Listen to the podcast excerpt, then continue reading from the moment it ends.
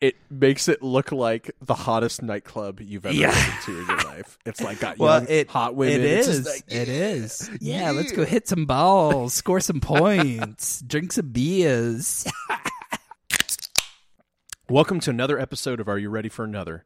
It's the ongoing conversation about life, beer, and what lies ahead. All right, so, So what? Oh, go ahead. Oh, I think we're going to both uh, say the same thing. Yeah. Um. So, what are you drinking tonight? I have a Royal Docks uh, Leatherhead IPA. Um, it's a brewery out of Canton, Ohio. One nice thing is actually I'm waiting. You know, every kind of micro beer has a story behind it, right? like, and they put it on the can. I'm waiting for like Busch Light to be like. in 1843, brewed in the wilderness of. Yeah. But anyways, yeah, this is just an American IPA. Um, okay. It is a stiff reminder of what it meant to be a gridiron ace, leather clad and iron willed, playing for the love of the game and drinking beer with backbone. like it's, you know, and it has like football colors. I mean, it looks like a Right. like it's kind of brown and, but yeah, These it's- these descriptions just crack me up. Like the people writing them just have to like get off on like you know the the level of um uh, I don't even know what you would call it. Just they're like, yeah, this this sounds amazing. have you heard of uh, Schiit audio? No, I haven't. And it's actually pronounced shit. Um, okay. th- this company, I think they're in California, but Oh, the guy just wanted to make really good audio equipment. Okay. Amps, DACs, you know, for headphones right, and stuff. right. But like he I, I remember them being kind of the first one that was like, okay, the we obviously just going and buying a Sony receiver, while it might be good at the entry level, isn't like there is a difference between a two hundred dollar amp and a you know hundred thousand dollar amp, right? But is the hundred thousand dollar amp really worth a hundred thousand dollars? So uh huh. so the Schiit company was like, you know what? We do really want to make high quality stuff, but not like stupid insane prices. And Yeah. and and they did name their company Schiit. It's S C H I I T. And like their names are kind of funny. Like they have their their entry level um, headphone amp is called the Fulla. You know, it's the Okay. full of yeah. shit. But you know, since this company came out, I don't know, ten years ago, there's definitely been a huge market for these lower price but high quality headphone amps, DACs, all that type yeah. of stuff. But, yeah. but I Yeah. They look really cool. yeah, yeah, they're all like aluminum and um, yeah, it's pretty nice. Yeah, but that's but anyways, their descriptions when you're talking about that beer and like coming up with fun descriptions, like just if you have some time, read some of the descriptions of like their cables. Um, Okay. It's just funny, you know. Like this one, the, the Pyst cables. It's Pyst was the god of drinking in Norse mythology. He'd be much better known if it weren't if he wasn't act, getting shit faced all the time. Or well, not really. Pyst stands for put your shit together. A set of short cables that make stacking your DAC and amp easy. You know, like. but a lot of the, their things are you know just kind of fun descriptions. yeah. Yeah. and um, you know, heck, that's a good uh, job for uh, you know a writer. You know, is Mhm. work for a brewery. Oh yeah, definitely. what What are you drinking tonight? So so tonight I'm drinking. It is uh, Twin Oast Brewery up in. Uh, we'll we'll have to take you to it uh, next time you come to the lake with us because it's it's a really cool brewery and they've only been open a year. Um, but it's their legitimate swells IPA. Um, so it's just a 16 ounce can, but um, it's really really tasty. I think I know of them for some reason. How long they been open? Uh, just just like a year. Like they opened up last winter. Yeah. Okay. Yeah, it's it's up in uh in Catawba Island. So I'm sure you might have heard like Tori or I talking about them or something. but- Yeah, those cans look familiar. I'm. I'm it's probably been at Tori's when I, when I Yeah. had it. yeah, But yeah, that's cool. Yeah, and uh, But they they had to um um they built like these oasts, which I had to Google because I didn't know what an oast was. But it's essentially like a, a silo for for drying out your your grains. Um, but they they build them, and but it's not like um, they're just like aesthetically, you know, like there's like tables and stuff that are like inside the oasts. yeah, Um, but it's just it's really cool because they they look very authentic, like they were almost there before the the brewery even came uh, came to existence. So Yeah, I was just looking at the uh, Ohio Brew website to see if they were there last year. Um, where did we see the brewery? Show by brewery. That's it. And they were twin, twin Oast. yeah, Twin Yeah, Okay. Yeah, they weren't there yet last year, but I Ah, bet they'll- okay. I bet they'll be there next year. Um, oh yeah, definitely. Speaking of which, I think yeah, you should come down this year. Um, they're you know c- planning. Uh, Katie's on the the board of directors for it and stuff, and uh, she says they got some cool things planned. So it sounds like it'll be a Oh, good that's time. Cool. When is that? Is that in the fall? Right. It is July twelfth through the twentieth. Okay. Yeah. July twelfth through the twentieth. Yeah, it's a good time in Athens because since all the students are gone, because just so many people come to Athens for Brew Week. Right. Um, it- you know, it's it's not compounded just with all the the college students and all these people coming out. It's like, it, it's it's um mature and not just old, but mature drinkers. you know, Right. like it's not just hey, let's pound as much you know oh man. dark apparition as we can and get Right. fucked up. You know? Right. That's hilarious. But it's kind of cool because every bar in Athens, there's like 22 or something. Will you know, they're they're all their taps get taken over by different Yeah. breweries in Ohio. So Yeah. And it, what's And- nice is even even the bar, bar- bars that just generally only have like Pabst and Keystone, you know, they they Okay. they still have like one tap for Pabst, but their other like nine taps will all be different breweries from all over Ohio. You know, Oh, okay. So is it like certain bars have just certain breweries? So Yep. if you like, you know, if you want Rhinegeist, you have to go to the pub or something like that. well, it's not just the brewery. Like Rhinegeist might be at four different bars, Okay. Okay. but you know, if Rhinegeist is coming out with a special beer, it'll be like, oh, on Tuesday night, this is being open or tapped at you know the Pigskin at six Right. o'clock. Um, and so you know, it's all on the events menu of like, you know, uh, yeah. where you want to go and stuff. So it's kind of it's kind of fun. So like, you'll purposely be like, oh, I really wanted to try, um, you know, this new Right. you know twin oast beer oh and it's they're tapping it on wednesday you know it's not it's not Uh-huh. like when the event kicks Uh-huh. off on friday night it's like yep all the beers are ready you know but Yeah. Yeah. so yeah it's kind of fun So here here's kind of a loaded question for you. Would you consider drinking a hobby? Um yeah because uh you know i mean heck this whole show is based around us recording and talking to each other and trying new beers you know and so Right. now that in and of itself is a hobby is uh, like oh what beer am i going to drink tonight for the show Uh-huh. you know Uh-huh. like, Um, but yeah, I, I, I, I- think there's two distinctions, right? It is Uh-huh. if you're just drinking the same beer every night, like that might not be considered a hobby. But like the Right. hobby aspect of your question is like, oh, we want to try this new beer and kind of like review it for the show. Uh-huh. And even if we didn't have the show, like the whole purpose of Brew Week is to try different beers in Ohio. Yeah. right? it's not just to get shit faced. You know, I mean, there's definitely people that do, but like it's it's definitely a different mentality than when I was in college and like Right. the whole point was like how much or you know how drunk can I get for twenty dollars tonight? like, it's like the opposite. It's like okay, Yeah. how many different beers can I sample? You know, and like Yeah. which one do I actually like the taste of? You know, not just Yeah. dude, I drank fourteen beers last night.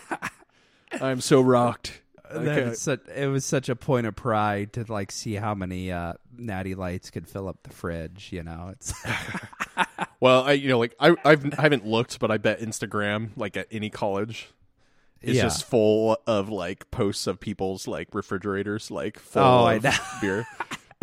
you should you should search hash, hashtag natty light to see how many times it's been uh, posted.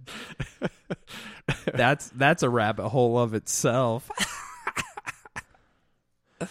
oh man. Oh, that's really but but yeah, I, I agree with you. I, I think I I would say that that drinking um this type of level of drinking would be considered a hobby Mm-hmm. um where you're you're actually trying to like discover like new new drinks and flavors and things you like and don't like and Mm-hmm. you know not mindlessly pound 60 beers in a night or something Yeah, yeah, ag- agreed. Well, that that brings up a point is like, you know, I think if twenty year old Michael had heard me saying that about drinking alcohol, Uh-huh. I would have been like, "What the hell is wrong with you, Mike?"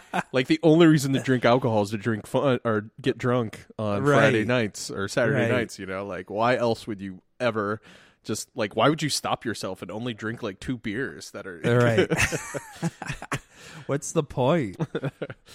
but um like brings up a good point about hobbies is like I think tonight's show we're gonna try and you know broach that subject a little bit. But like, what are your current hobbies? You would say right now. Um, well, I think definitely this this podcast would be numero uno. Um, I I want to like developed, you know, kind of like what I was saying back in in our previous episode was was how I I always get geeked out on gear and stuff like that. So like I'm already like thinking about like the next microphone I'm gonna buy and and you know just like you know I I have a really nice USB interface, but you know I could get something a little bit better.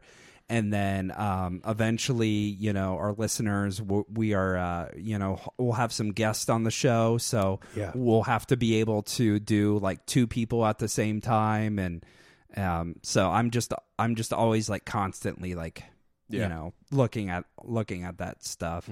So uh, that that's what I would say that would be my my number one hobby right now would be the podcast for sure. This is only our ninth episode, but Right.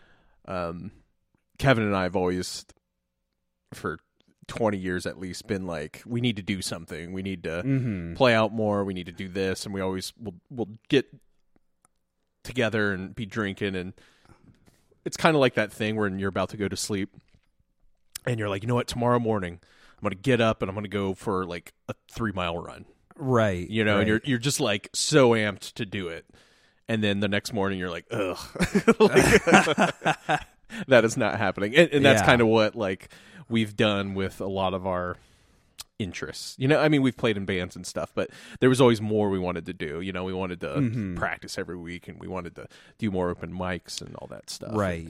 And really, this is the first thing that we've done that you know, knock on wood, we've actually kind of um, stuck with at least. for- Right. you know, this will be week number nine. Um, so I'd say we're doing I- pretty good. Oh, absolutely. And I think we can like for some reason 12 just sticks out. I'm like if we could get 12 consecutive weeks, that would be like worth a trophy or something. Um The but- congratulations, you've you've talked about yourselves for twelve straight weeks. oh, the the it would be like a like um the trophy would be like a guy, like a douchey narcissistic guy on top of the trophy. He's like, and it says the world needs to hear about my my life story. Yeah, yeah. So so enough about me. What do you think of me? Oh, that's a title Oh, right man. there. So enough about me. I love that. Oh. But yeah, um well, yeah, I, I mean, I, I I agree that I think, you know, my current hobby is this. And Yeah. it, and it comes from the same thing. Is even though I have all this audio equipment and, um, you know, I'm still looking for okay, well, this mic stand I have is really nice, but you know what Yeah. would be really, even nicer is an on the the table, you know, boom mic that is like built right. into my desk. right. And you know, I've I've even been looking. Um, I might drill another hole in my table. Okay. Okay.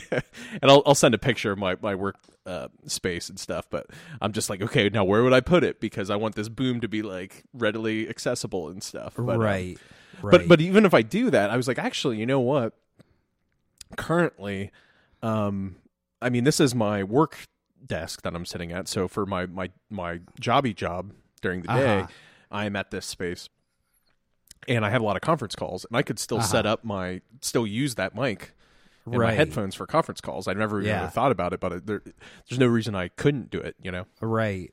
And then that way it would be like your whole work surface would be un you know, unobstructed because Yeah. you would just have the mic, you know, the boom mic coming in on the from the side and stuff. Yeah, yeah, it'd be nice.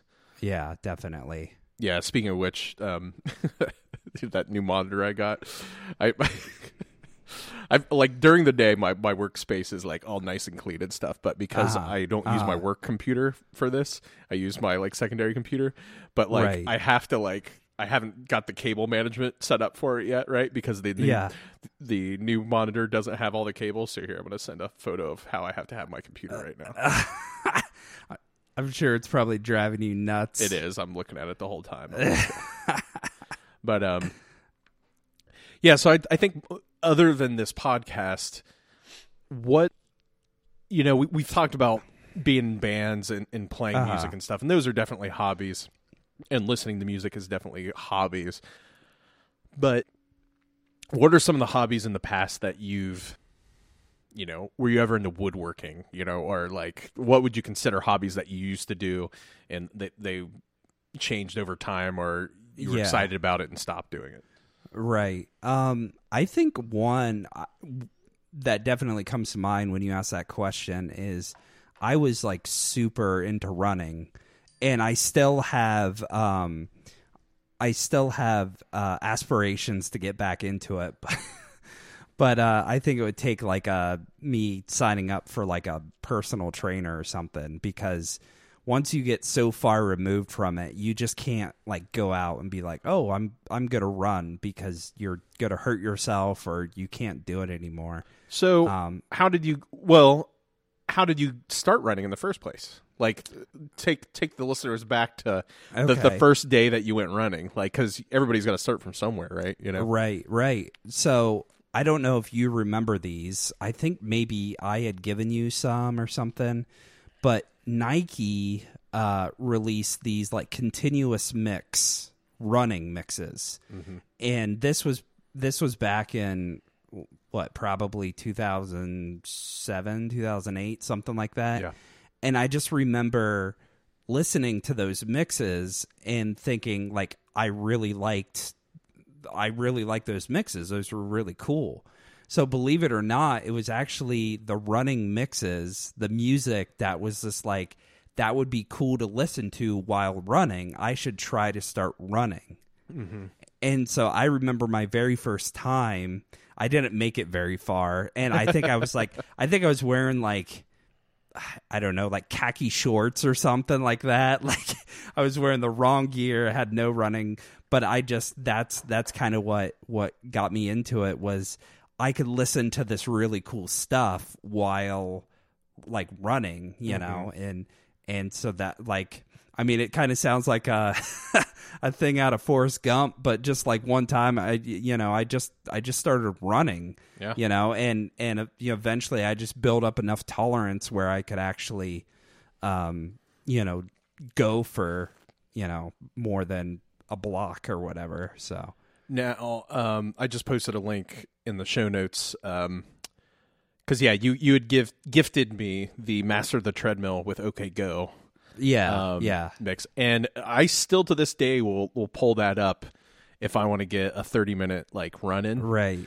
Um, now, anyone that's not aware, OK Go is a band, but they kind of became famous because in 2006 or whatever, they had a music video of the four of them on these treadmills, and it was like this glorious choreographed um, thing, right? And so Mhm. I think Yeah. Nike thought it'd be like a kitschy, oh, like let's have a treadmill workout thing with OK Go and we'll like have them be your your guides to learning how to master the treadmill you know? Right uh, right. so it's like start out start out walking. All right now do 20% of what you're walking but then they're playing OK Go music the whole time. But, right. um, but yeah i remember that. I i that that's right before we lived together. And i remember you were just like hardcore into running and oh yeah. Do you Oh, yeah, find was- th- that brings up a good question? Is do you find because okay, you already mentioned with the podcast of like, oh, I'm already thinking about what gear to get with this. Like you dive headfirst and you really want to get the best of the best yeah of yeah. everything, and you you you start reading running magazines or guitar based magazines and be Mm-hmm. Right, like, oh yeah, I need to get this. Is is that the sign for when a hobby becomes a serious hobby? Is because I, I think we've probably all had hobbies like Uh-huh. of I really would love to be a woodworker, right? But I haven't I haven't hit that plateau yet or that Right. threshold yet of saying like, oh, I really, you know, I really need this and this and you know, all these tools Uh-huh. yeah. and stuff. I really want those tools, but I'm not really doing it yet. You know, it's more Yeah, just an yeah. aspirational. It would be Right. awesome to be that. Uh, uh, is that how running was for you? Like in, um, Yeah, I think I think it was like once I realized that it was something that I enjoyed and it wasn't just like I kind of tested the waters a little bit with it and then once I decided like I do like that, I do get enjoyment out of it and and it's it, it's the, it's this across the board. It's it's not just running. It's any of the the serious hobbies that I've had um but I just go all in just a hundred percent. Like I, I, you know, I am looking, I am reading like owner's manuals. Like, I mean, it's it's just ridiculous, kind of the the level of detail I go. Um, but I just I get really geeked out of just like really understanding it, like above and beyond, like just you know, you know, like I I wanted like especially with running shoes, it's like running shoes is all about um, your gait and and your your pronation or your your s supination or something like that. And so I remember like taking pictures of like my feet and uh, you know like analyzing my feet to see if if you know like what would be the best shoe for me and you know I even went up to a store in Columbus that like did gait analysis and stuff like that to like really try to dial in my like these would be the best shoes I could get, you know. So but yeah, I always I always go 100% with it. yeah. Yeah, I think there's probably a few things that I think I've done that with. And the most recent one is uh, game collecting. Okay. And I definitely didn't realize that I would ever be this person. Um, Uh-huh. And so uh, Kevin and I will probably have a gaming episode at some point, but uh, a lot of people play video games, etc. But there is a contingent of people that, like anything, people that used to collect baseball cards, you know, people that collect like action figures and Star Wars toys and stuff. There hits a point of nostalgia that um it even happens with everything, right? Like and I guess that's Yeah. where it becomes like a money aspect is growing up in the 80s people thought these plastic cartridges for Nintendo or Sega Right. Wouldn't be worth anything, right? They're just mass produced in Japan, you know? They're not handcrafted things like these things back in the 50s. No, why would they be worth anything? But nostalgia is powerful and you Oh, know yeah. 20 years later 30 years later etc and that's all it takes and and it started with me um and I'll take a picture and and share my my collection. It's not a huge collection. It is a lot of video games. It is a lot. Like Katie's always like, "W- "Why do you have so many video games?" and I'm like, "This is Lily's inheritance right here. Yeah. She's gonna get two thousand dollars out of this." oh Um, man. but um i fell down that rabbit hole too of like of like watching youtube channels of like oh this is the way to, to get the best picture out of your old super nintendo and like you have to do this mod and make it rgb and all this stuff and i was just became Right. obsessed with it and they're like super zoomed in on a crt and you can see the differences like but you have to be super zoomed in right like yeah. and then it's just like I can tell the difference, but it's kind of like um, high res audio versus just like 320 kbps. Yes, Yeah. like you could probably tell difference, but it's more than knowing that it's the best. Yeah. you know that like makes you feel good about it. You're like, yeah, right. Like, right. um, but I, I- think really where it stemmed from was we grew up playing video games. I I remember a moment in my life, and I think it's it, it, it's one of my greatest regrets, which Uh-huh. shows how like privileged I am that um, my life's been pretty good. That this is one of my biggest regrets Yeah. is um my parents moved uh, bought a new house in 90 1995 and um I had a really tiny bedroom and we were moving to the new house and my mom was like tr- trying to make sure we got everything moved and stuff and I had all the old boxes and manuals. I always kept everything, and Mm-hmm. um, I kept all the magazines. I had like hundreds of game players magazines. Like I, I don't know why. I always used to like go back and read old ep, uh, uh, issues and stuff. Right. Well, anyways, she was like, "Do you need these boxes?"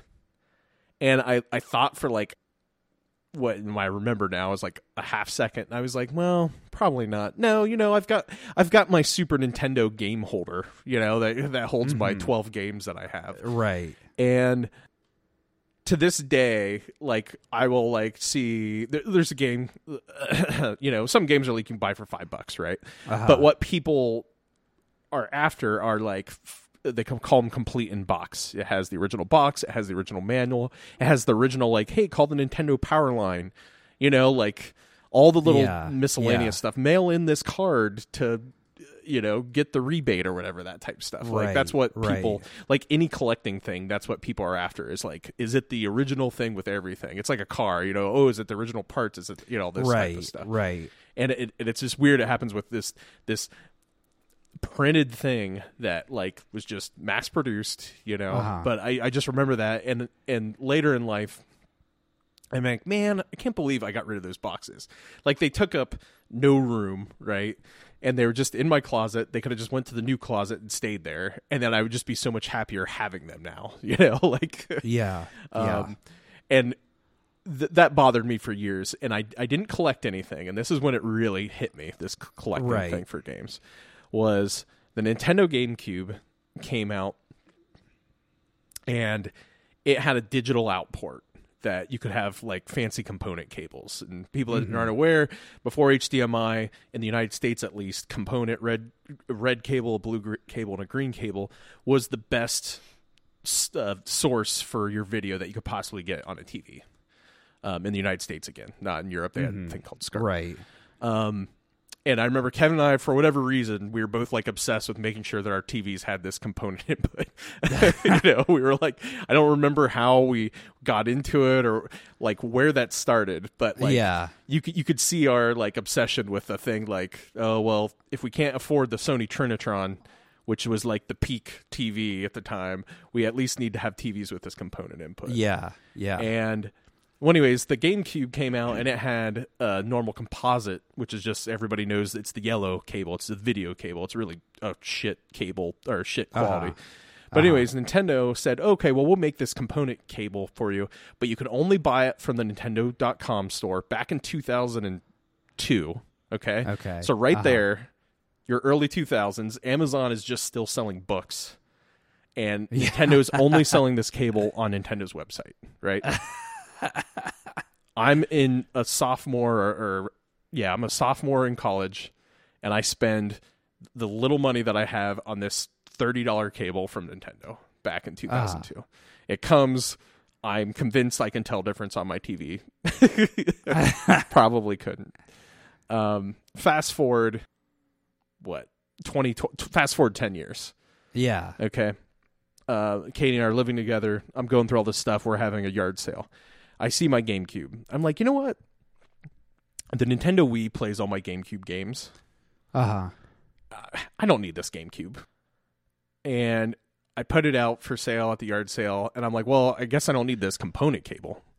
Because you know, why would I keep this component cable? Component Right. cables are a dime a dozen. You can go to any Goodwill and find a component cable for Yeah. two dollars or fifty Right. cents. Um, sell it with a GameCube. Well, fast forward, we're in DC, and I like start getting into like more classic games, thinking about how I lost my boxes and how much those games are worth now. Like, you know, they're going for sixty bucks or hundred bucks. Right. They're not Right. like ten thousand dollars. I'm not that into collecting, but you know, it's like, hey, this game that I thought would be worth like a dollar is worth like sixty bucks. Okay, that's not bad. Um, Uh-huh. And then I start seeing somebody's like, hey, I wish I could get a GameCube component cable. Yeah, they go for like four hundred dollars, and I was like, what? and I looked it up, and um, they're finally going down just because um, aftermarket people have been able to recreate something different. But Yeah. because of how um, Nintendo had to make this game, this component cable, it was like super, super esoteric and like very unique. And so right now, um, yeah, they have come down in price a little bit, but on eBay, they're going for around two hundred fifty dollars for this thirty dollar cable that I got back in two thousand two from Nintendo. Huh. And Wow. and the reason is is because not many Nintendo fans cared about having this fancy cable, right? So there weren't that Uh-huh. many sold. It was only sold on Nintendo's store back in 2002, which probably nobody even knew existed.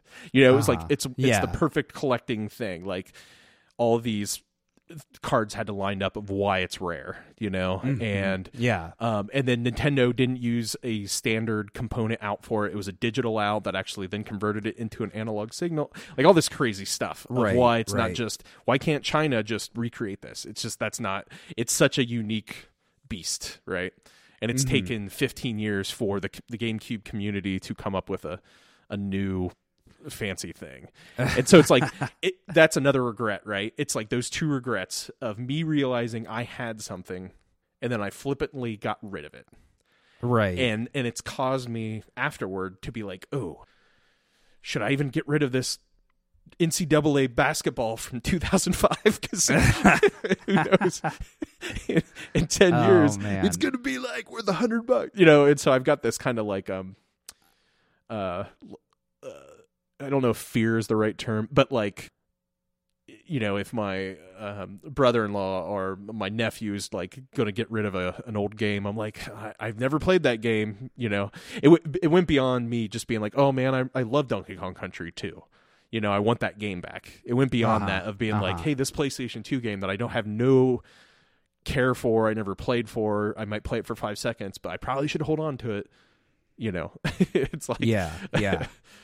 but um that's probably the most recent thing I've kind of like my hobby is, and I, I'm glad I've kind of plateaued. I've definitely slowed down. I haven't spent a ton of money, but like I try and find good deals on stuff. Be like, oh, I got this for five bucks, Katie, and now it's worth thirty. You know, like it's it's not anything crazy that I'm doing. I'm not like, um, you know, Katie, I just bought a thousand dollar Super Mario Brothers. You know, uh, speaking of which, there it did just go. I'll, I'm going to mess up the the price, but the very so the the history of of Nintendo in in the United States is kind of crazy because you know you had a Nintendo, but its launch was kind of weird because it only launched I think in L.A. and New York, Okay. and so there were certain boxes that came out that were only like a few thousand made of this Mario Brothers, right?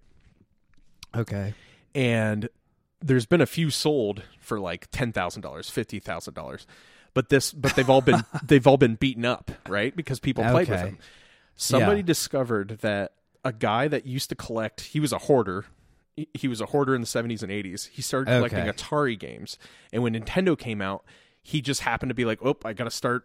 Buying the next system in 1985 he bought all the like up until 90 87 or 88 of these like super rare today games and so it's like in perfect perfect condition like just hmm. the likelihood of this existing in this perfect of a condition is like 1% right Yeah. and yeah. so it went for like $110000 on ebay holy cow. like talk And about this. yeah go ahead This was a ri- original Mario game. yeah just just mario brothers super mario brothers you know for nintendo Jeez. and it's just because the the the, the cart the case it came in was slightly different because Uh-huh. Nintendo did it for like two months before they started like selling to other cities and stuff. Right. You know, right. it's just it's weird things like that that like people will get their hobbies. I mean, that's it's the same with baseball cards. Oh, there was a misprint on this, you know, Jose Canseco card. It says he was Ah. born in 1960, but he was actually born in 1969. you know, like whatever it is, right? Yeah, And then they fixed yeah. it, but because there's only a thousand of them made, right. the people that are into that stuff like are like it's the sought after thing of like it brings them joy knowing that they have this thing, you know. yeah, yeah. Well, that was like that. Just reminds me of um. So, Melissa's mom, um, she had an uncle, and uh, he had passed away uh, several years ago, but he was like ninety five when he passed away, and so she was um, Melissa's mom was the executor of the estate, and he was a big coin collector. So one of the jobs of Melissa and I is we had to go through these coins to see if there was anything that was of value. And so like we bought like a, a coin book that, you mm-hmm. know, we you know, that's supposed to be like the book or something like that. And there was this penny and it was I, it was during World War II, and it was like I can't remember if it was if it was copper, then that was the one that was worth a lot, or if it was steel that like I can't remember what iteration of of of what it was. But I remember we had that penny, and it was that year. Oh, nice. And we we started like freaking out because these pennies go for like sixty five thousand dollars, and so like we're like, holy shit, this is a you know nineteen forty two you know penny or something like that. And there was like we looked it up online, and they're like there was like a, a a trick or something that you could easily tell. It was like if if a magnet could stick to it then it was like off, it was like the one or something and so like we got a magnet and it didn't stick and we were just like ah yeah we we really thought we we struck gold with that one Yeah. but uh it ended up being just it was the same year but it wasn't like the rare one Yeah. that uh everybody seeks out Yeah, so here it is. Is the uh, it- it's probably one of these, but you know, during the war, the government needs all the steel and everything that it can, um, uh-huh and uh, they're or sorry, not steel, copper for everything, right And so the the 1943 steel cent because um, instead of using copper, which well pennies haven't been made with copper in a long time, but Right. but like back in the day, pennies were made with copper, but because they needed Uh-huh. copper, they started making steel pennies, and so yeah, this 1943 steel cent, um, but uh, pretty fun. I'll put this Yeah. in the show notes. Yeah, it was it was it was like the closest thing I could think of to what it would feel like winning the lottery. Yeah, Because like we're looking we're like, you know, like cuz most most of the stuff it's it's it's marginal. It's like, oh, well, this is worth a dollar or the, you mm-hmm. know, it's just there wasn't anything. Yeah. And we weren't we weren't trying to like uh, we weren't trying to like add a, uh, like a, a cumulative value. We were just trying to see if there was any like you know diamonds and I mean because it was a ton, a ton of coins. Yeah. like it took it took us several weeks to get through. Um, Did you ever c- yeah. consider going to? I know you can go to somebody and um, you know they don't care, right? Right. About, but they'll Right. value stuff, right? You have to pay them, yeah, but like they're not like, oh, I'll, I'll buy this off you for twenty dollars, and it's really Uh-huh. sixty thousand. No, they'll you pay them an upfront cost, and they'll go through and be like, yeah, this Mm-hmm. generally goes for this. Did Did you ever consider that if it was such a huge collection, or Um, I don't. I think we might have considered that, but it was also kind of like one of those things where, um, it it it was it was big, but it wasn't so big where it would have like been like just this is ridiculous. Yeah. And I think also there was that kind of that fear a little bit of like, well, what if they say it's only worth twenty dollars and it's really a super rare coin? So like we wanted to do our own investigating before you know before going through you know, or like just like just handing it the entire thing over to some some person and being like oh, okay here you go um well, I don't. But I don't yeah, think it was- I, it's not like they take it and be like, yeah, right You, gave me a thousand dollars worth of stuff, and here's two hundred. You know, like you're there while they're doing it and stuff. yeah yeah. But um, yeah, but it, it was probably the closest thing I'll ever get to of, of what it's like winning the lottery. Because you're like, wait, wait, that's the that's the right numbers. wait, oh my god, you know, So Adam has a um, Confederate set of coins, uh huh, um, and I think he went to um, I don't know their term, the valuer or something, just to get their thoughts. He got it from our great grandmother, I think, gave it to him, uh huh, uh-huh. and I think the person was like, "Yeah, these are counterfeit Confederate coins um, because the Confederacy did did make coins." Um, you know, 1862 or something, and it did so many. But for whatever reason, in 1864 or something, you know, people started making kind of fake coins, you know, as collector Uh-huh, things. Uh-huh. Like later, not like in the 80s. They made these in like the 30s or something. I don't know. It's like maybe the uh, South people, you know, are still. Con- right, um, right, um, but uh, I, I remember Adam was like super like sad about it, but he still holds on to it, right? Because Yeah. now, just like anything, it's become a story. Great grandma gave this to me. I have these coins. They might not be worth right, more than now it's the novelty of it. Like there might be collectors like, oh, I love these com- counterfeit Confederate coins, right? Like I'll give you ten bucks for them or something. You know, like Uh-huh, I mean, uh-huh. definitely more than what they were. But now it's this story behind it of, um, you know, these things. And and again, it always comes back to what this podcast is about. Is the reason we're telling these stories and and why we're talking is it's kind of creating this stamp on two kind of mundane lives in comparison to other people's lives, right? yeah, yeah. And you know, if I die tomorrow, my video game collection if Katie has to come down and be like, Ugh, what I don't care about any of this stuff.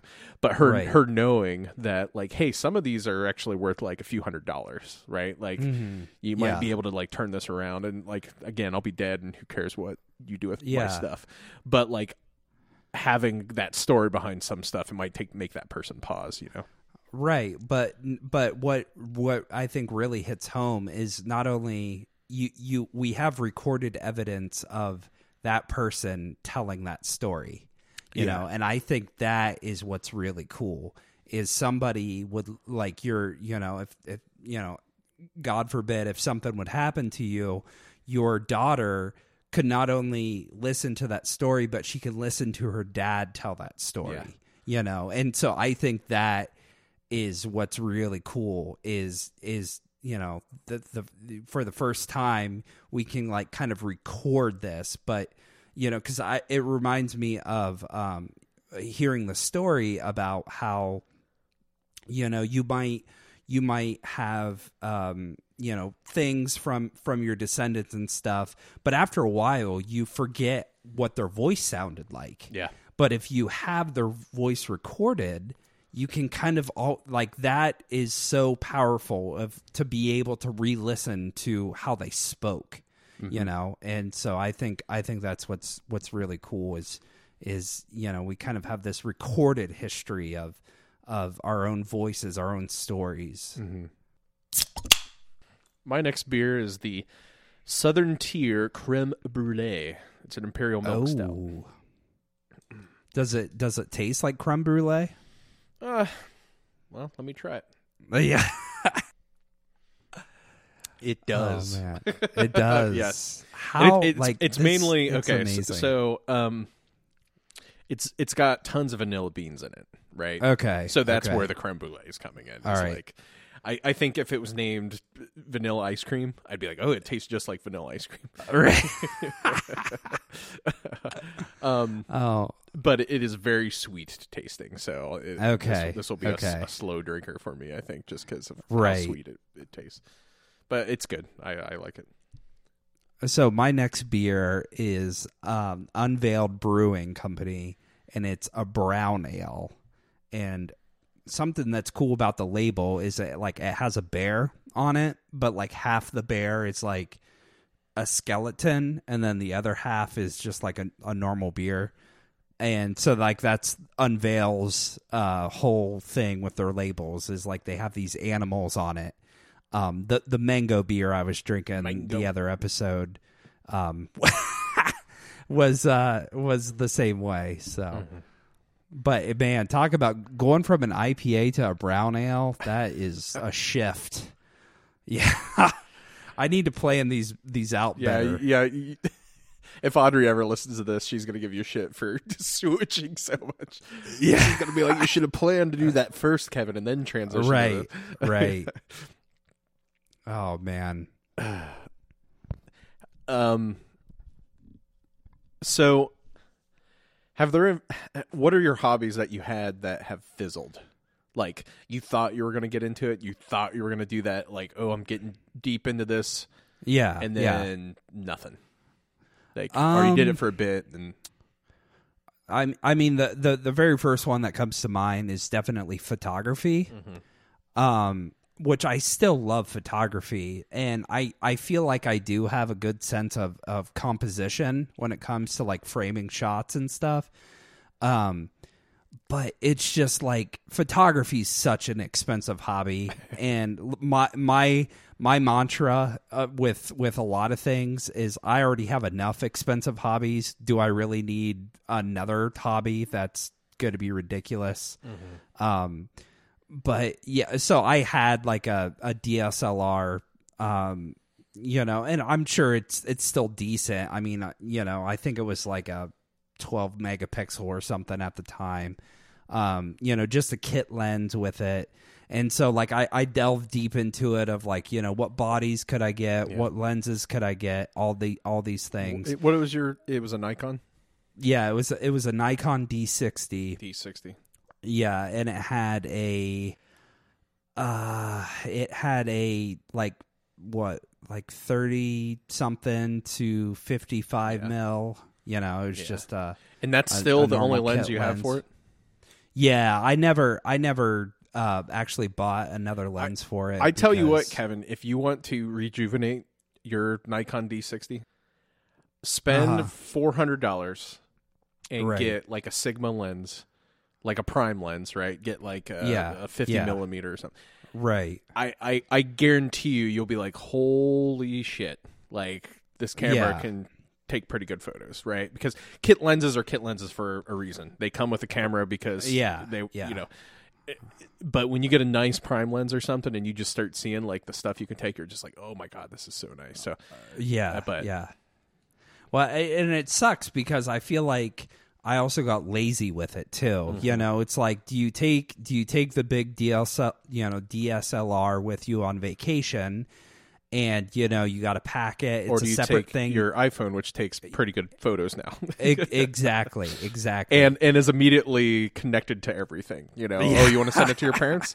You want to send it to this? It's not this right this ridiculous like oh we got to plug in a cable or you know even modern Yeah. cameras have the ability to share to your camera but it's this Mm-hmm. like insane like oh i've got to create a wi-fi spot on my camera and then on my phone i have to like look for the wi-fi and like you know it yeah so backwards and stuff but But yeah, I mean that that's definitely something that's fizzled, and it's it's funny because so I'm in my office right now, and our our bookshelf is right behind it behind me, and um, I have several books on photography, like because that that was like what I did is I bought all these books about photography and how to take good photos, you know, composition, all of all the techniques of capturing fast moving objects and shutter speed, ISO, all that stuff. Yeah.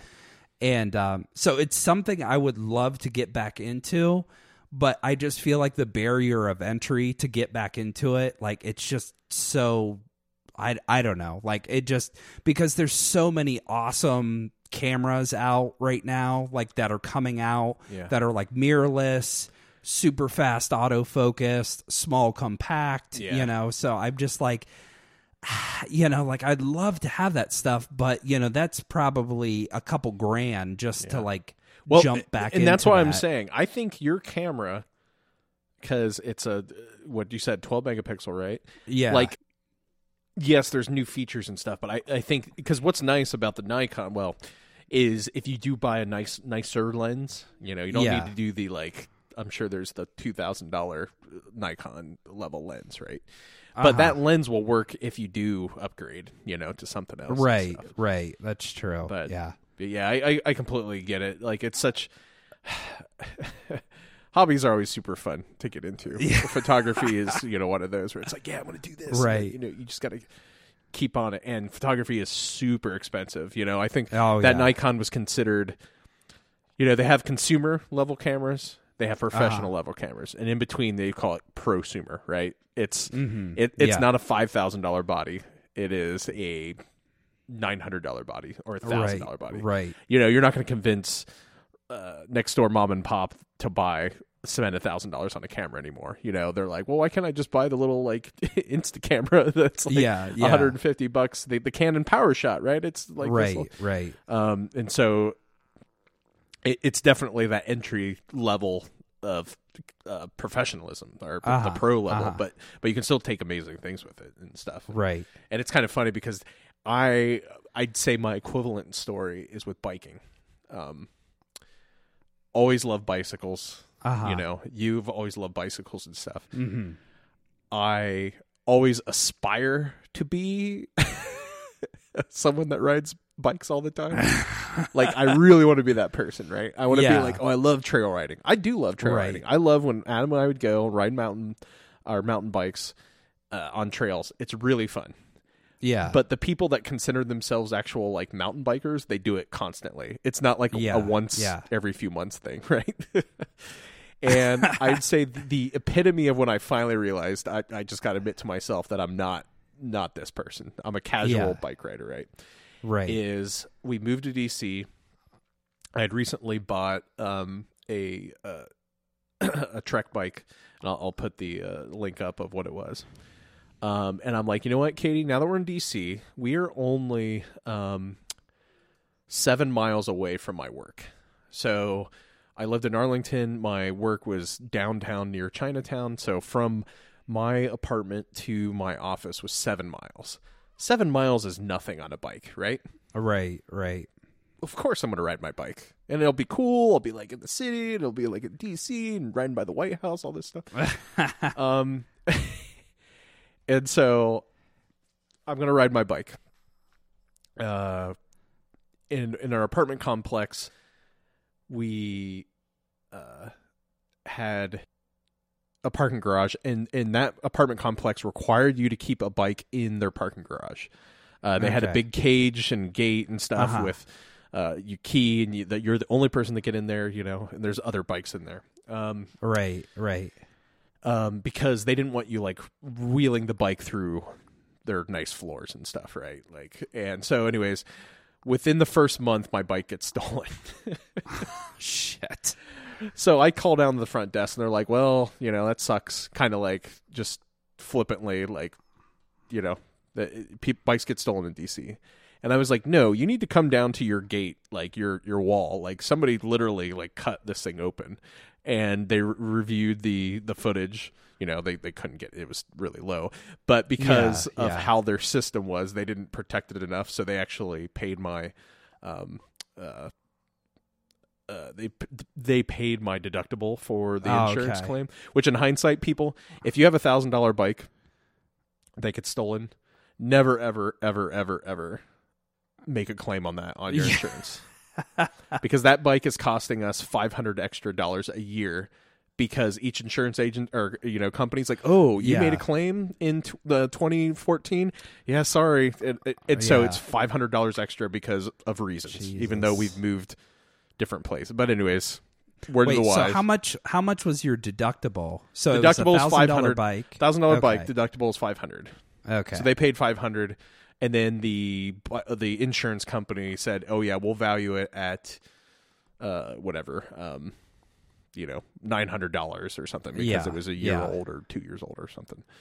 So, anyways, I got like three hundred bucks or whatever. Um. And so I was like, you know what, this really sucks because I really wanted to bike to work, right? I was like, Uh-huh. man, I, I was so like amped. I was, it's like going to bed at 10 o'clock and saying next morning I'm going to run five miles. I was like, well, crap, now I can't ride to work because my bike got stolen, you know? so, anyways, I, I get really into like, I really love that bike. I'm going to replace it with the new model. I'm going to get the panniers on the side, have bags, you know, that way I can have my suit in there and have the, the Uh-huh. storage and everything. I'm going to get Right. the like best light I can. It was like a hundred dollar headlight that the Wirecutter recommended. You know, this is the the best front light, the best back light, like all this stuff. Um, I bought the the Quad Lock uh, uh, bike mount system for the phone, so the phone could be there, so I uh-huh. could like you know do all this stuff. so, anyways, I um hardcore first two months working. I want to be the person that bikes in. You know, I've I've always been a bigger Right. guy. I like people seeing me, and then they're like, "Wait a minute, you actually biked into work? You're a big guy." right. You know, Wait. So I I just to to pause you real quick. Were you e- envious of like the guys that were coming into work and were like just biked in? oh yeah, yeah, yeah. Like were you like I want to be that guy? Yeah, yeah. Like a good example okay. is a guy I worked with. He was in the military, right? I mean, he's still very fit. He bikes in like 15 miles, you know, and he Uh-huh. Would bike yeah. in a ton, like twice a week, easily. Yeah. And but he looks like a guy that would bike into work, right? I wanted to be the guy that biked into work, and people would be like, "Oh wow, you biked into work!" Like, I like Yeah. having that perception, right? Like, oh Yeah, yeah, yeah, you yeah. know, like it ain't no thing, you know. Yeah. you know, I feel the same way when I see guys in suits in airports. I just for some reason I just I want to be that guy. I want to be that guy that's flying. That's so important. He needs to be on with a suit flying in a plane. You know, ah, like I just You could join my company and you have to do it all the damn time. yeah. Here's what's hilarious about me is because you'll leave the event, right? And you're all suited up. And Yeah. I will be on the suit going to the airport because you literally leave the event and you're like, okay, the event's done. I got to go. Right. Got to fly. I will get to the airport and I could be the guy that's in the suit flying. And I'm like, F that. I go to the bathroom and spend like 10 minutes like getting the hell out of the suit. yeah. But yeah, I'm I just for some reason I'm I'm always very envious of of those business travelers that are suited up. You know, they're on their iPhone or whatever. It just seems like they just got their shit. Kevin, there's life, nothing you know? stopping you from being like, oh, Melissa, we're flying to Chicago. Yeah, It's time for me to suit up. that's true. That's true. You should just do it I once. should just. I should. I should. So anyway, so I, I, I get my new bike. I it, you know it, it's obviously more expensive than my previous one, and I, I buy the exact same model, the same size, everything, Ah, but it's just a newer version. I buy all these fancy things. So I'm like, okay, Katie, going the ride into work today. It's only seven miles, right? well, seven miles between Arlington and downtown DC is mhm. not the best traffic situation. okay. and since I normally don't drive into work, I would normally take the metro into work. I've never driven from my apartment to my office, right? So I'm like, it, it can't be that hard. It's all grid system and you know all this stuff. and, Yeah. you know whatever. Yeah. I like have never been so flustered because Google Maps of all things, people praise Google Maps more than anything of like how great it is, was like telling me to go on like this highway, like on a bike, even though Google Maps had bike directions, right? Like Yeah, dedicated yeah. bike directions. And so I go onto this highway, I'm like, Google Maps must know. And then all of a sudden it's like, no, you need to cross over this highway and turn around and go back. And I'm like, what is going on? So I'm like, I'm like super weighted down with all my suit, and my computer, and Yeah, everything. Like, yeah, yeah. this is my first like. I should have done a test ride with all the stuff. you know? Right. Right. And I'm like, this is horrible. I eventually get get to uh, work, and I was like, okay, that wasn't that bad, right? But for anyone that's not aware, um, you know, DC is extremely flat. It, it, you know, it, it, it was a marsh uh, lands back in the day of flat marshlands, but Arlington, Yeah. across the Potomac River, is extremely hilly. Like it, it the elevation jumps up quite a bit. So Uh-huh. going to work was awesome because it was pretty much all downhill. Right. Coming back in the middle of August in a swamp, essentially, for the amount of humidity that was there. Right. So I'm like right in DC. It's awesome. Past the White House, like, oh, this is so cool. This is like an awesome moment. I want to be a bike person. And then Yeah. I cross the bridge. I get to Arlington, and then I realize, oh crap, I need to go all the way back up just to get to my place. I get I get home, and I'm like probably the sweatiest I've ever been in my life. Like, and it wasn't even so much that I was tired because obviously I was tired, right. But it was more just the amount of sweat that was pouring out of my body, and I was like. I'm not doing this again. like, I, Oh, I- man. like part of me thought I would do it again. Like, oh yeah, that wasn't that bad. But then I just kept remembering. Oh yeah, I'm I'm, I'm not gonna. Nope, nope. That was like what was a 15 minute ride or 20 minute ride to get there, um, turned into like a 50 minute to an hour ride back. Right. Right. Right. and I was just like, I uh, well, mainly because I wasn't in shape. Right. I wasn't in biking shape, but Okay. I, I was hoping it would be that moment of like, yes, this will kick me to the next level. You know, uh huh. our, our our rich friend John um, really got into biking, and like I'd say he actually that became a hobby of his, like a legitimate hobby. You know, he Right, would right. bike and go on like long bike rides. I was hoping that this would be the catalyst for me of being like, oh, yep. I'm gonna be that Uh, yeah. dude that just comes in and it's gonna be really good for me and healthy. And it, it- Right. it was the exact opposite. It like turned me off of biking for like ever. oh man. So, what do you think your current status with biking is right now? Then. uh, complete casual. You know, I mean, we when we moved back to Athens, we would still ride to um, some places because Athens is very bike friendly. Um, Uh huh. But that's about what it was before. Like, I I might do it once a weekend or something, you know. But I, I didn't want it to be just once a weekend where I was biking. I wanted it to be like, oh, every day instead of me driving my car three miles to Stumac to go work, I'm going to be biking there. You know, Yeah. Like, yeah. And nope, no, yeah, I, I don't see that happening in my life. Unless maybe I get an electric bike and then I'm like, "Doo, doo, doo." Yeah. so if I spend a couple grand, then that that's you know, it's it's kind of like that's the um, that's the the the conundrum with it is is you feel like if you spend Yeah. so much money, be so much better at it.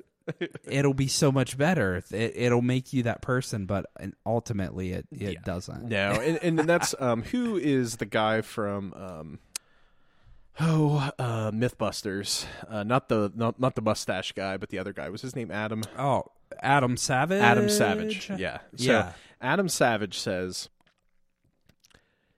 if you want to if you think you're going to be good at something, buy the cheapest thing, right? Start out with the cheapest tool, Right. the cheapest Right. hammer. When that hammer breaks, um well, it, it kind of falls apart if it's a cheap hammer, it's a shitty hammer, but at least you know I've used it enough to break this, right? Like I've used this hammer enough or the screwdriver enough that I need a new one.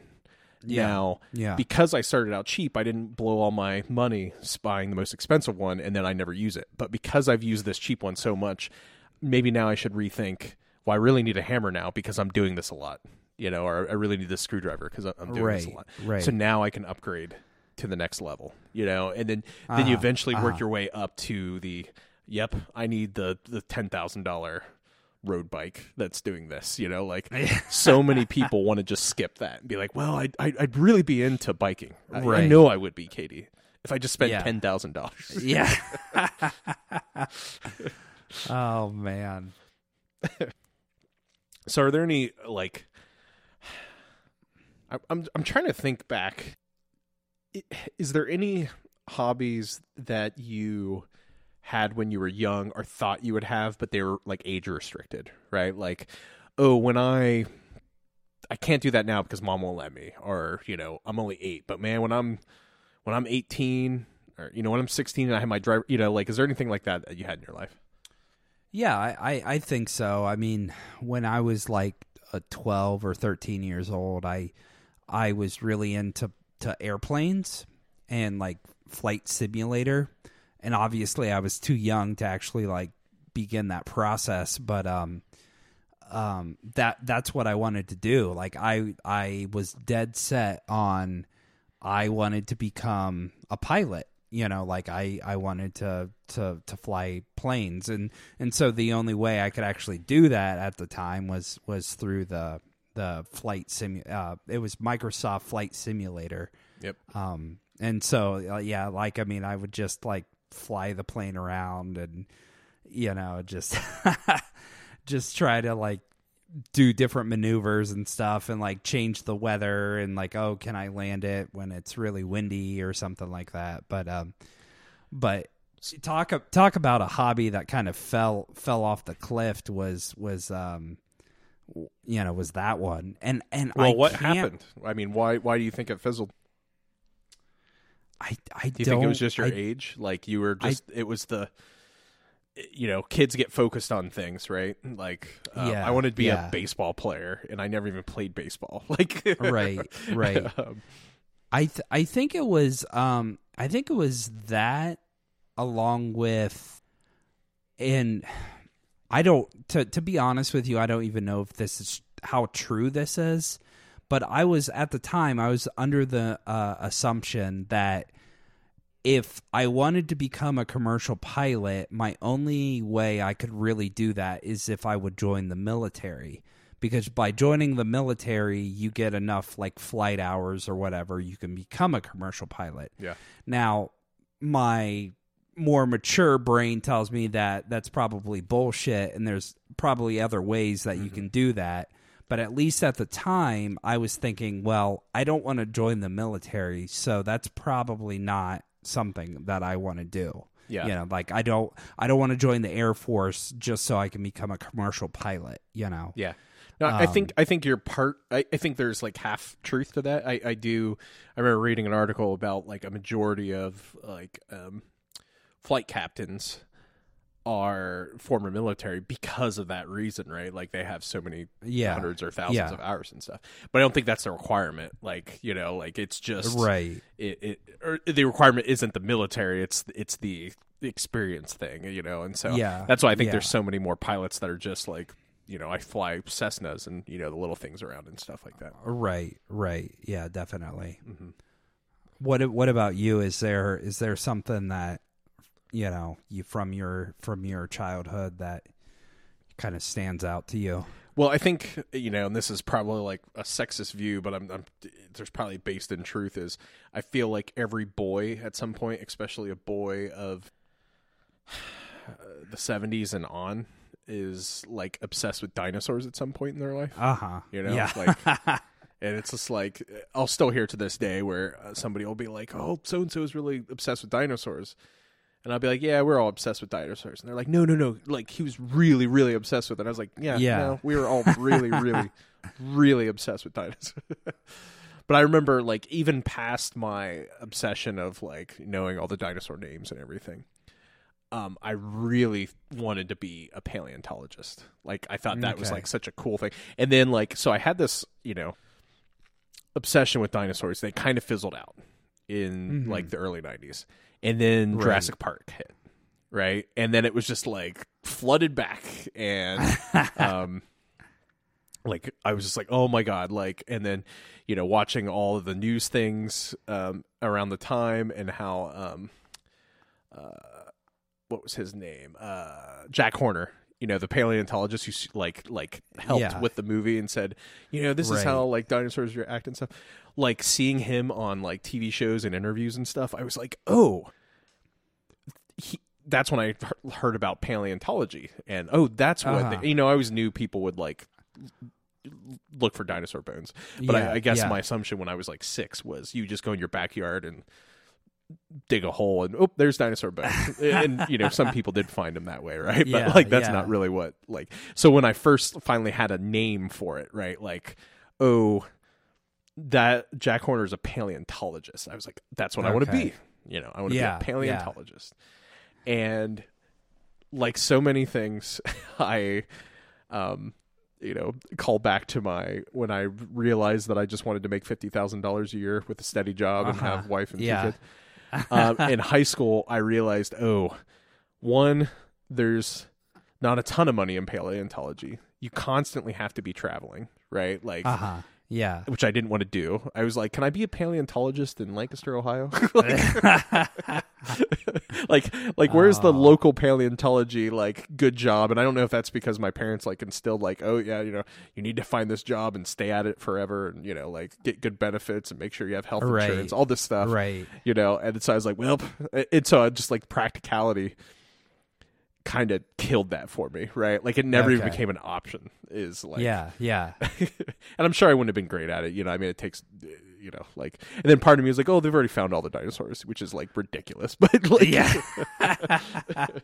but uh, but yeah, that that Oh, kind of man. that fizzled. But um, still, still love talking to people that, that that think they're more obsessed with dinosaurs than every other boy at that time. But right.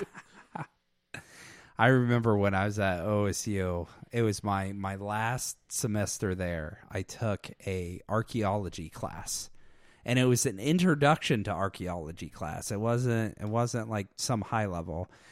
And I I remember thinking so it was an online class that I took. It it wasn't um like an in-person class and I'm thinking like yeah, this is going to be cool. Like we're going to be talking about like old shit, digging up old shit, stuff like that it was probably the worst class I ever had taken. And it's because you talk I mean, I don't know, like it you think you think it's going to be like one thing and it just ends up being the other and that just ended up being it. And the grad student that was teaching it was like you know, a super archaeology nerd. And you know what? I'm sure she's good to like go places in her field, but still, she was like being way too critical on a freaking 101 class and was like giving me like terrible grades on on like evaluating dug up stuff and and what do I think of this culture and, and all of you know like what did this culture eat because we dug up this and I was just like oh I cannot handle like where does the dinosaurs come in you know like we're talking about like digging up people's poop and you know we're just it's ridiculous but yeah that same like same exact thing happened. Um, I don't know if it's still a class. Let me look real quick. It probably isn't. But at OU, at Ohio University, there was a music class called the History of Rock Music, uh-huh. and I I don't have stats on it, but I would guess it's the most like sought after music class in the music building. You know, like you like. I- I don't know if you ever had any huge classes like you know like my Chem 151 class was like 150 people or something. You know, it was in a big Mhm. lecture. yeah.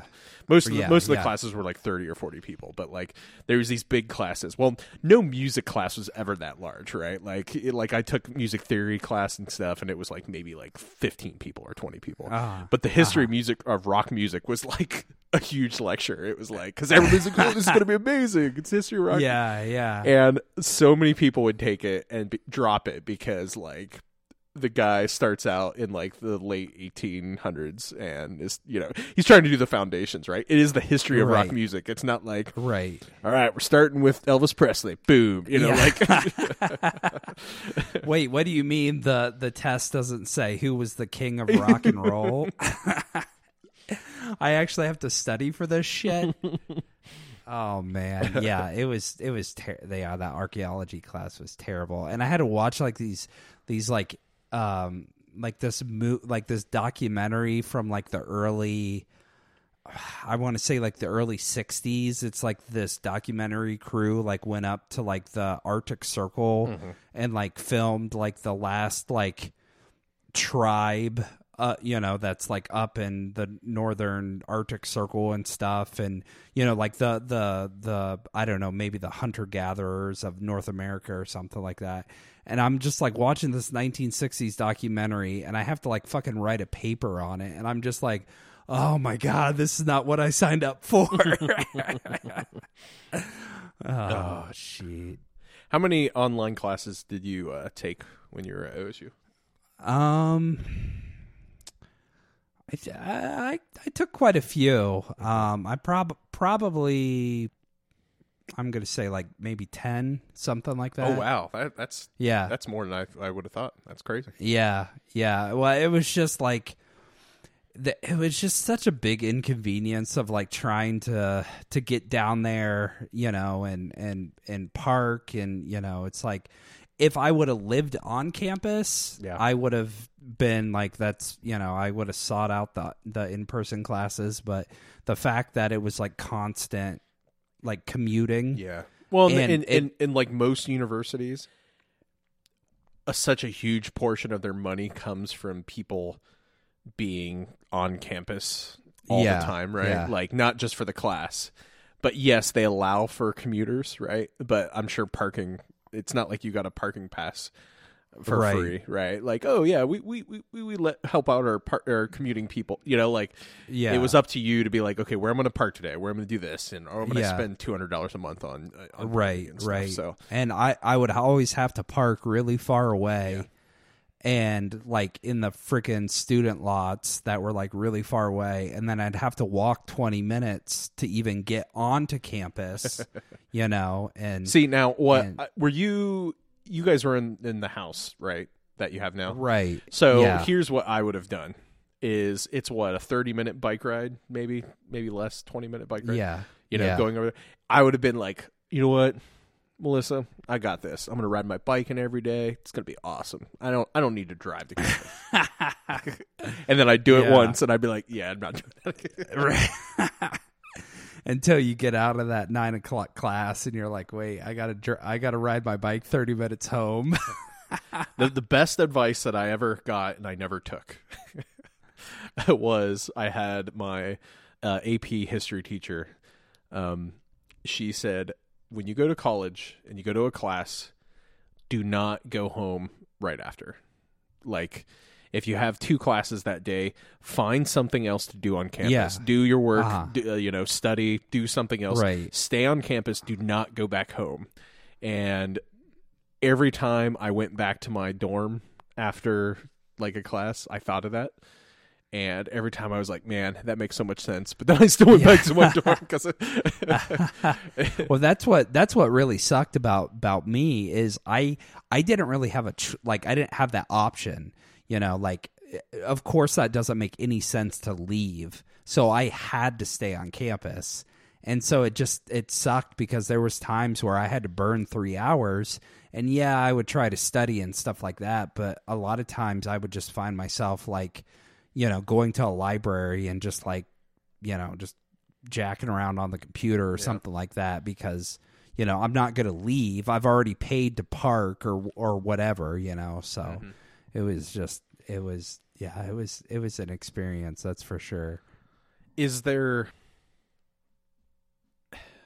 like like thinking about killing time on campus like one of the the best things about universities at least in the united states is a lot of people are like oh they're for drinking and partying and stuff and i think did you see that osu or the onion video i, I sent of the kid Yeah. 12 year old um, I love how he had Edward 40 Yeah. hands in that one clip. I, I everybody Oh, there there's an old onion video of um uh you know it says 13 year old drinking prodigy accepted to Ohio State and Yeah. you know um it's just stupid fun and it shows this Uh-huh. 13 year old kid and stuff and um you know there's that aspect of every university is the partying right?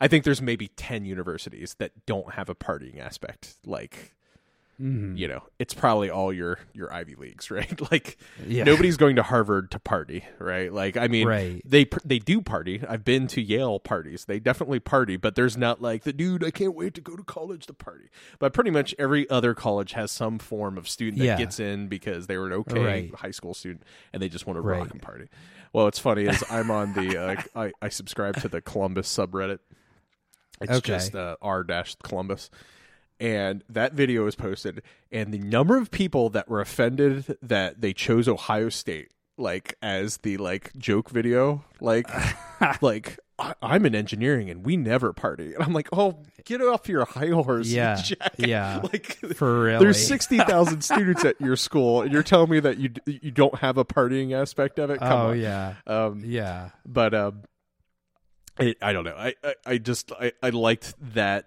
you know that video because it, it yeah there always is the partying aspect. And what one of the things i loved about my program is when you had to uh, apply to get my program. And you go to this like meeting of like okay at the end of the year you're going to submit a portfolio. Uh, we only accept like this many people. A lot of people don't get in. Um, but once you get in he's like we work really hard in this program you're going to be a lot of Uh-huh. nights you're going to be like Uh-huh. a lot of weekends he's like but we also love to party hard this is like the head chair of the program is like saying this and so he's like it, it makes it worth it because we want we want everyone to like feel like a part of this group and stuff and i i I, I quickly realized that at least with OU, which is definitely considered a party school, is like any college that's a party school. The people that party and only go to party, they're gone within a semester or two, right? Like, Yeah. if yeah. you can't do the work, uh, you know, unless you're an athlete that has a full ride and can, you know have somebody come take your classes and stuff for you, Yeah. like that's the only way around it. And it's, so it's like, and and I I know that's not only true at OU, that has to be true at every college, right? Like, and so. The people on the Columbus subreddit getting offended because the Onion made Yeah. some stupid video that's just a joke, you know, about a 13 year old being accepted to Ohio State. Like, come on, come on, man. Oh man, I remember seeing. I think it might have been the Onion or something else, but it was uh, it was kind of uh, it was a parody video like that one, but it was talking about um like how every girl is the same on campus, and it was like it was saying like how like Jessica got got she she got lost, and then like so they were like interviewing like all of these girls on campus and the girl was just like yeah she's like i thought like maybe i was i was the one that got lost you know and it was just saying like how like every every girl has like the blonde hair and you know like all that stuff. So yeah, I'll have to look that up. But it was really funny because it was just like it was just like all they they were in the in the video they were interviewing all these Jessicas that Jessicas, you know awesome. that that were all the same and and thought maybe they got lost on campus or something.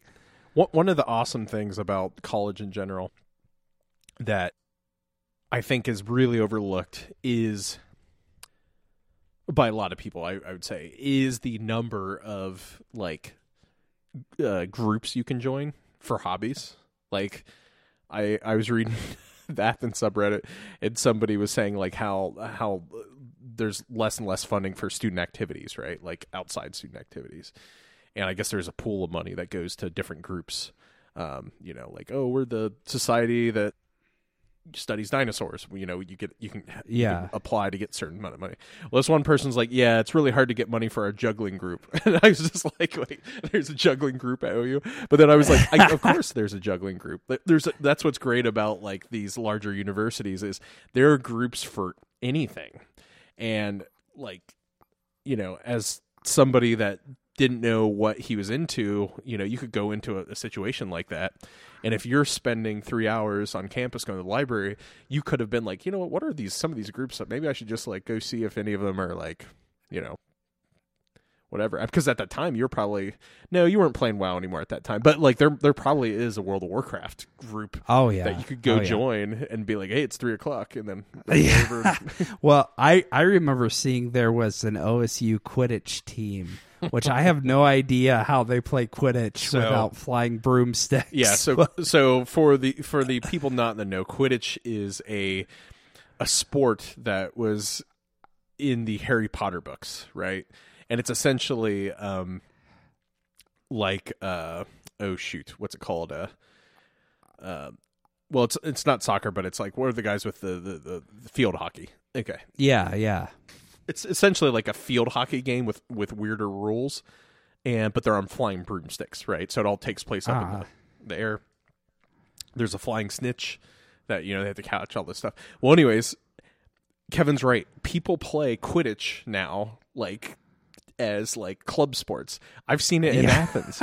like you'll drive by and you'll see these kids running around, and they've got like, and I was like, what? Are, they're not playing field hockey. They're not playing Yeah. soccer, and then like there's these like hoops, these three hoops like on the side. I was like, Katie, are they playing Quidditch? And I looked it up. Yeah, there's like a Quidditch, Quidditch team. like, and I was, oh my god. yeah, non-fictional All right. Quidditch. The, in the real world, the word Quidditch, long predating blah blah blah. Um, a real life sport. Here we go. Quidditch sport. I'll link to this. This is awesome. It uses like um dodgeballs as the the one of the main balls, but that's awesome. so, anyways, I will link to the Quidditch real life sport that definitely not nerdy people play. Oh man. So I just sent you that video. Okay. So it's like it's like a minute and a half long. So you got to watch it. It's hilarious.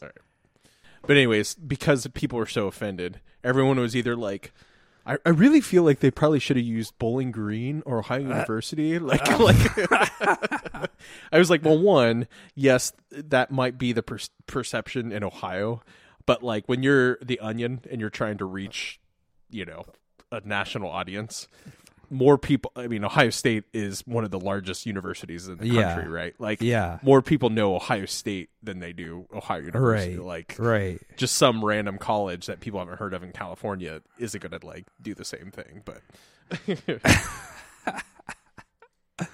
Oh man. so, Kevin, is there okay? We're in our 30s. We're going to be in our 40s and 50s soon. I don't think our hobbies are done, right? Yeah. So, Yeah. is there any hobby that you can see yourself getting into in the future when you when you're 65 and you're rocking your yacht, your your Ye- 500 yard yacht or 500 foot yacht? Yeah. Yeah. Like, is there anything that you like can see yourself getting into? Um, I, you know what? It, it's funny because I always feel like I could get into golf, and I haven't been golfing in a, in a long, long time, and I'm sure I'm a terrible golfer. but I just feel like that is something I could see myself getting into. Like uh, maybe not going to like crazy lengths, but just like you know, like going out, you know, drinking in Yeah. the golf cart, you know, just I- trying to do decent, you know. All right, hold on, hold on. I can hear your dad right now. He's like, "Yes, Kevin, come to the dark side." the last Oh, time I was man. legit golfing was with you and your dad and and you. Oh Like- shit. Like what, That- 20, 20 years ago, Yeah. easily, you know. Um, I mean, I've been to the driving range and stuff, but like actually being on a course, yeah, it's Right. Been, it's been since then. Jeez. When I don't shit, I don't even remember that. Was that at Pleasant Valley? Uh huh. Yeah. Man, that's crazy. I do not remember ever golfing with you. Yeah. I mean, I remember going with my dad, but I don't remember that particular time. Yeah, it was. Yeah, I have no like. I have no frame of reference how old I was. Uh, like that's how long ago. Right, right. it was probably twenty five years ago. I, I don't even know. Yeah, yeah. but yeah, like But I've yeah- got. Uh, well, go ahead. No, I was just, I was just gonna say that's just it. You know, it's just something that I feel like I could get into, but uh, you know, I'm not into right now. But I feel like that's something that I would, I don't know, just go, you know, to to enjoy and stuff. And you know what we what we really should do is you should come up and we should get like Matt or or somebody else because they just opened up Top Golf not too far from here, and uh, basically Top Golf is like a like you you hit the ball and the ball has like a sensor in it and like you score points. But what's really cool is so imagine like bowling, like you have like a little area where you hang out and you can drink and Oh, is stuff. is that near um uh uh IKEA? yeah, it's like right right next door. Yeah. Okay. Okay. Got it. Got it. yeah, Yeah. That, So that's my type of golfing. Yeah. I'm, I'm looking so- at their website. Hold on. I'm looking at their Okay. website and the like montage of people and video that they have. It makes it look like the hottest nightclub you've ever Yeah. been to in your life. It's like got Well, young, it hot women. It's is. like, it is. Yeah, let's go hit some balls, score some points. They're like, okay. Here, you got to look at this thing. This is Okay. ridiculous. Like Wait, some of the on. girls they show in this thing is hilarious. Ah, I got another one, eh? ah, Busch Light. Okay. I would get another Yeah. one, but we have to go to the audiologist tomorrow. Ah, and okay. at s- we're supposed to be there 30 minutes before, and she's not supposed to eat four hours prior, just so that she sleeps Okay. for two hours while they do the Right. test. And she does not sleep for four hours, so it's gonna be uh, it's gonna be a trying thing. A challenge. Yeah, Okay, I'm watching the video right now. yeah. Look at these girls. Like the, the girl in the white. Are these top. like wait, wait, I just paused that. Are these like Playboy models or yeah, what? that, that I, I no idea. oh, and you see that gets acoustic in there. So there's an acoustic shot of a guy like strumming at some point. Um, that is like a five thousand dollar guitar. okay. That's hilarious. It's a Collings guitar because it, it's very distinct. They're a pick guard. I love that. They're just like, Oh man. So yeah, we got to go there. That's awesome. Ah, Yeah, but yeah, they just opened it up not too far uh, uh not too far from here, so but I I I want to go there because everybody that I've talked to and I first heard about it when we were in Cabo and we met those people from Indiana. And he was just like he was like, yeah, he's like it's so fun. Like you basically like it's like you can be serious with it, but in reality you're just like drinking and So eating there's just- food and There's just level upon level. And, and you Yeah. probably, it's like bowling, right? Yeah, like that's probably what it's like. It's Exactly. just instead of having a bowling alley, you have a giant open space.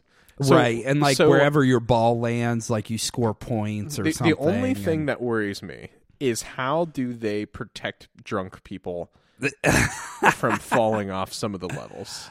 I I don't know. Well, it looks like in one of those pictures there is a net. Like Okay, they've thought of it. They've thought of it. Yeah. So probably the higher up you are, there's a, even a bigger net. You know, like Yeah, yep, yep, yeah. caught you. Okay, yeah, that makes sense. Okay, crisis averted. yeah, Drunk people But can yeah. fall in the net. I I definitely want to go to there. Because I Okay, I looks agree with you, Kevin, that this type of golfing is in my future. Yeah. And you'll get you'll get like really serious about it. You know, you'll like start bringing your own clubs. Yeah, but like no, no, no, these are mine. Well, it's hilarious. Uh, there's a at one of the like restaurants outside of town. There is a like one of the video golf things where you like hit the screen. You know what I'm talking about? Where like like you hit a real golf ball. And, yeah, and it like hits the screen. Yeah, yeah. So Uh-huh. so there's one of those, and uh, Scott's wanted to go do it because he loves golfing. And Okay. I'm like I'm like, well, I'm not a golfer, but I'll, I'll do it. Right. And Leanna's like, so you know, because you have to rent it for like an hour and a half or something. Uh huh. And I'm like, well, can we eat and drink there, or is it like closed? Because I've never done it, so I don't know. Like, is it like a VR room where we have to be inside of it the whole time? Yeah, Um, yeah. And I think it's literally just like here's a wall with our screen and stuff. But uh, um, Lena's like, well, do you have your own clubs? And I was like, well, crap, you have to bring your own clubs. And and she's like, well, you can borrow mine. I'm like, well. I think yours will probably be a little small for me. And, and at this point, I thought she was like, this was coming from Scott. And then she was like, oh, yeah, Scott just said they'd be way too small for you. I was just like, yeah. well, don't they have clubs I can rent? Like, I, I don't need nice clubs. Like, right, you know, right. I'll just rent whatever they have. Like, I don't, you know, it's Yeah. hitting a screen. I'm not going to be serious Right. about it, you know? what do you think? Are you ready for another?